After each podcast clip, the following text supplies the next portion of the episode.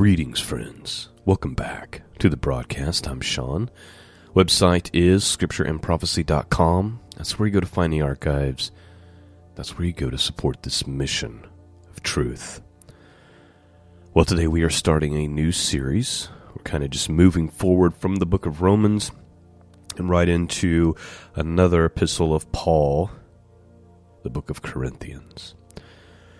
The book of Corinthians is really a general theme, um, uh, but mostly it covers Christian conduct. And then, of course, there's a lot of revelation and truth uh, concerning the resurrection uh, that we'll find throughout this study as well. Here's a short paragraph from Matthew Henry, uh, Matthew Henry, about the book of Corinthians, First Corinthians. He says the Corinthian church contained some Jews, but more Gentiles and the apostle had to contend with the superstition of one and the sinful conduct of the other. The peace of the church was disturbed by false teachers who undermined the influence of the apostle. Two parties were the result one contending earnestly for the Jewish ceremonies, and the other indulging in the excess contrary to the gospel, to which they were especially led by the luxury and the sins which prevailed around them. This epistle was written to rebuke some disorderly conduct of which the apostle had been apprised and to give advice as to some points wherein his judgment was requested by the Corinthians. So I'm going to stop right there with that part of the commentary. You know, it's not much different than today. We have those who are severely into the law and ceremonies and rites to the point where they're no longer even thinking and talking about Jesus. It's just Torah, Torah, Torah. But on the other side, we have, instead of meeting somewhere in the middle, what we have is complete apostasy and ridiculous sinful behavior by the church and by Christians today. And, you know, the scriptures tell us that Christ has set us free from sin, not free to sin. But it seems to me like the general idea is that, well, we're set free to sin. They, they don't understand that you're not supposed to be a slave to sin anymore because of the power of Christ and because of the Holy Spirit that dwells within you. But that's not what I see as a majority when I when I deal with Christians today. Most of them think that it's that there's no harm in what they do. They're free to sin their little hearts out. But it's that's not what you should have been set free from. The bondage was the sinful behavior. Let me give you a couple examples, and then we will start our study in the book of Corinthians. So, right back to Romans. Romans chapter 8 says, For there is, there is therefore no condemnation for those who are in Christ Jesus. For in Christ Jesus the law of the Spirit of life set you free from the law of sin and death. John says, So if the Son sets you free, you will be free indeed. John 8:36. Romans 6:14 says, "For sin shall not be your master." Sin shall not be your master, because you are not under the law but under grace. You see, he's saying you're not under the law but under grace, but what is the outcome? The outcome is that sin is no longer your master. Romans 6:18 says you have been set free from sin and have become a slave to righteousness. You have been set free from sin and have become a slave to righteousness. Let me give you one more, Romans 6:22. These are all verses that we've covered in the last few weeks in our study of Romans. But now that you have been set free from sin and have become slaves to God, the fruit you reap leads to holiness, and the outcome is eternal life. I mean, it's so clear, friends. It's so clear. You should you're no longer a slave to sin. What are you a slave to? Righteousness, holiness. And the fruit should be the outcome of that relationship that you have with Christ. Well, off to the off to a good start here. Let's go ahead and get into the book of Corinthians. And he and uh, you know, he's going to start his conversation with making very clear that his doctrine is is that if you believe upon Christ, you've been called to do so. And we're going to see that in his kind of language here in the first chapter of the book of Corinthians. All right, let's begin. Corinthians chapter 1, King James Bible. Verse 1. Paul, called to be an apostle of Jesus Christ through the will of God, and the Sosthenes, our brother, unto the church of God which is at Corinth, to them that are sanctified in Christ Jesus, called to be saints, with all that in every place call upon the name of Jesus Christ our Lord, both theirs and ours. Grace be to you, and peace from God our Father and from the Lord Jesus Christ. So right out of the gate, he, he says, he says, I'm Paul. I'm a called apostle, and I'm writing unto you, this church in Corinth, to them that are being sanctified. So those who are who are you know being renewed, right, day by day, called by God to be saints. Verse 4 I thank my God always on your behalf for the grace of God which is given you by Jesus Christ, that in everything you are enriched by him, in all utterance and in all knowledge, even as the testimony of Christ was confirmed in you, so that you come behind in no gift, waiting for the coming of our Lord Jesus Christ, who shall also confirm you unto the end, that you may be blameless in the day of our Lord Jesus Christ. So please note, we have a loaded statement here that we kind of have to look at just a little bit deeper. So let me grab those two verses here again. So that you come behind in no so that you come behind in no gift waiting for the coming of our Lord Jesus Christ who so he's he's saying you you're waiting on the coming of the Lord who when he does come shall also confirm you unto the end that you may be blameless in the day of our Lord Jesus Christ. What does he mean when he says that you will be conform- confirmed? Well, that word, interesting enough, that Greek word means to actually cause someone to believe. So confirm, it means to cause to believe or to establish in belief. Paul is saying that the Lord Jesus Christ is going to establish you in belief, cause you to believe to the end, so that you'll be blameless in the day of his return. Paul uses similar language to this, and this is the type of language that we should find super comforting, right? Like, it's, it's not really your efforts that's going to get you there. It's Christ is causing you He's confirming you. He's sanctifying you. He's the one doing this work in you.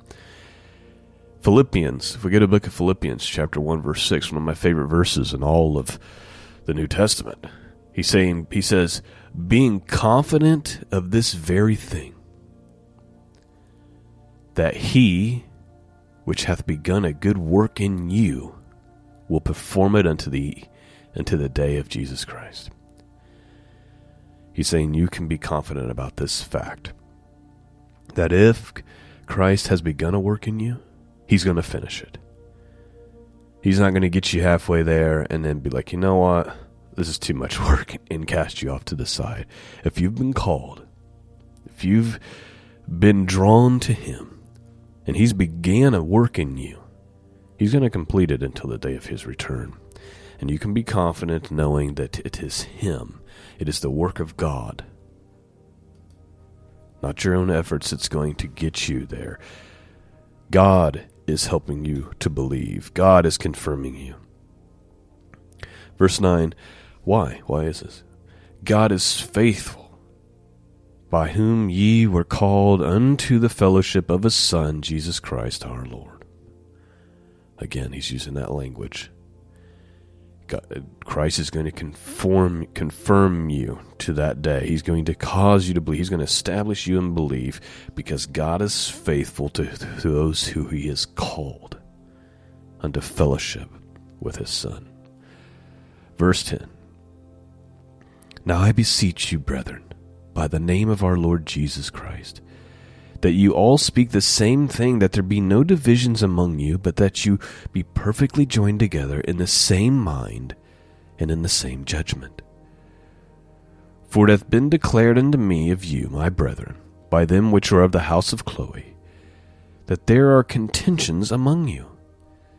Now this I say that every one of you saith, I am of Paul, and I am of Apollos, and I am of Cephas, and I am of Christ.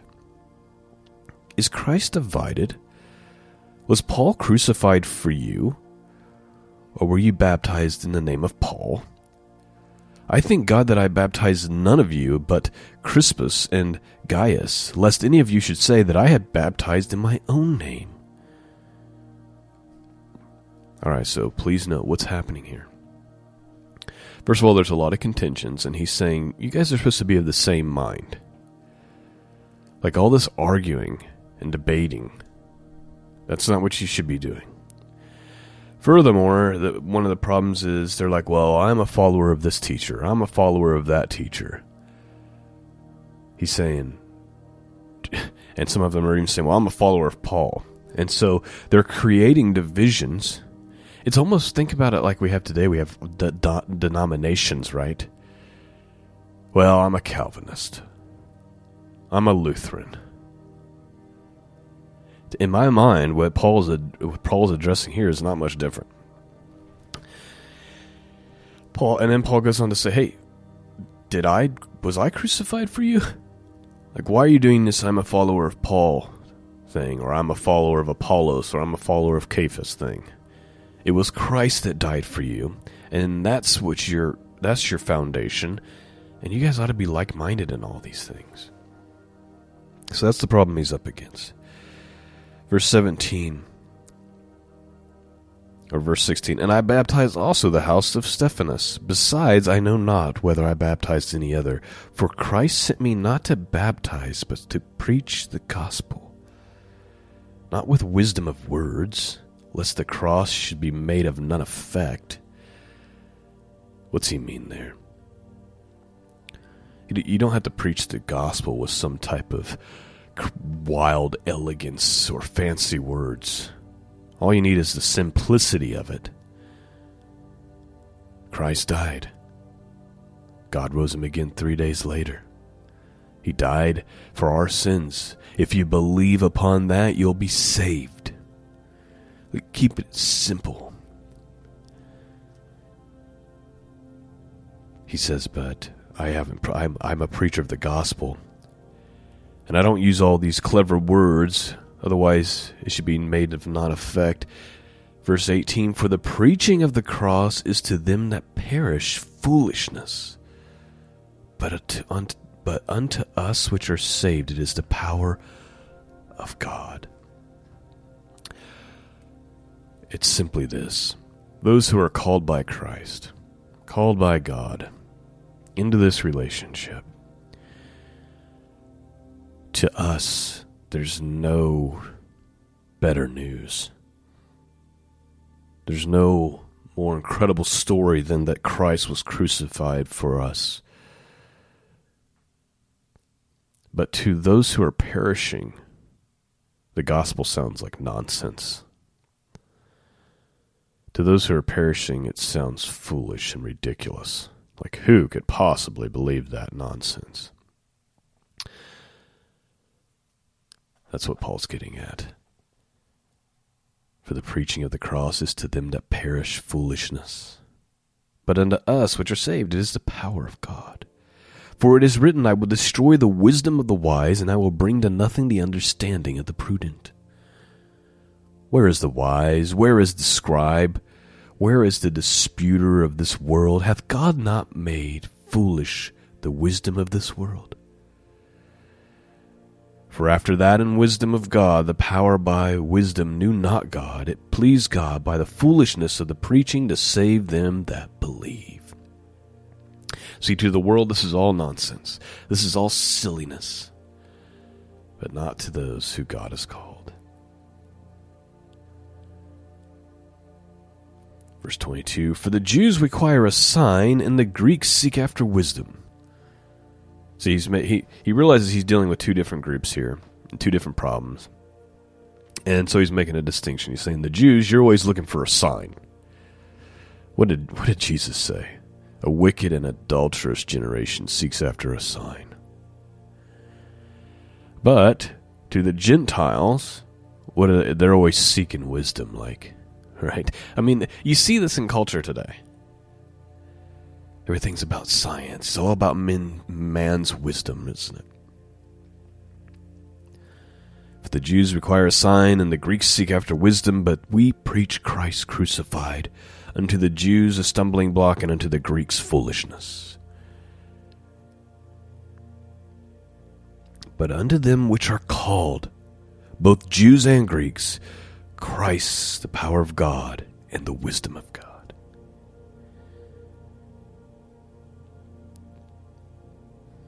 Because the foolishness of God is wiser than men, and the weakness of God is stronger than men.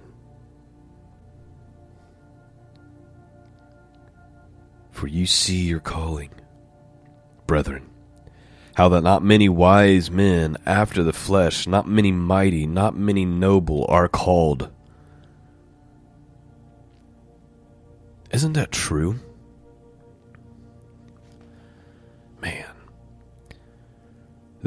There's so much to chew on here. Christ crucified is a stumbling block to the Jews because it, it doesn't really fit with uh, their oral traditions and with their with the stuff that's outside of the Old Testament, outside of the Torah. So it's a stumbling block for them, and it doesn't really fit with the rabbinic teachings.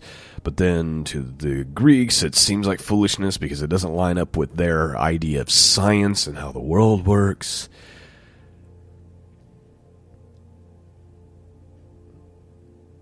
But to them which are called, both Jews and Greeks, Christ, the power of God, and the wisdom of God.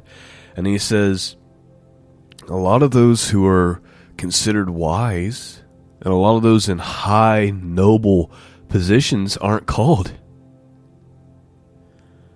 Check this out. For you see your calling, brethren, how that not many wise men after the flesh, and not many mighty, and not many noble are called, but God hath chosen the foolish things of the world to confound the wise, and God hath chosen the weak things of the world to confound the things which are mighty. And base things of the world, and things which are despised hath God chosen, yea, and things which are not, to bring to naught things that are, that no flesh should glory in his presence. See, none of us are going to stand before God and go, Look what I accomplished. Are we? Two more verses. But of him you are in Christ Jesus, who of God is made unto us wisdom and righteousness and sanctification and redemption, that according to as it is written, He that glorify, let him glory in the Lord. You see, we can't boast about our own flesh. We can't boast about our own accomplishments and how amazing of a righteous and holy life we live through through our own power and strength and efforts. All we can really boast about is what Christ has done for us. And how little old us who's who who for the most part we've been pretty insignificant in this world God has chosen us He's given us wisdom that confounds the brilliance of those in high places. He's making fools out of them. And one day, Christ is going to return, and there's going to be a great separation, isn't there? And those that the world despised are going to go into eternity with God. And then those who have lifted themselves up and exalted themselves and thought of themselves as, God will go into eternal damnation. And they will be ashamed on that day. And their wealth and their self imposed brilliance, which isn't really brilliance at all, it's actually foolishness, but in the world's eyes, it's brilliance, but we all know it's foolishness. None of those things are going to matter on that day all that's to matter is were you called? Did you believe upon Jesus? My faith is built on nothing less than Jesus' blood and righteousness. Right? You know the hymn? Either your house is built on that rock or it's built on the sinking sand. And if it's if it's not on Christ, then everything else is sinking sand, right? You know the hymn. Those hymns had were were riddled with truth and doctrine back in the day. All right, I feel like I'm rambling there's chapter one of the book of Corinthians. I pray that the, this series will be a blessing to you, and I just pray that I would do a good job. So I ask that you'd be praying for me, and that uh, God would give me the wisdom to do this podcast in a way that that pierces hearts and causes people to draw closer to Him. Thank you for listening. Thank you for your support. Peace and grace be with all of you. And until next time, God bless.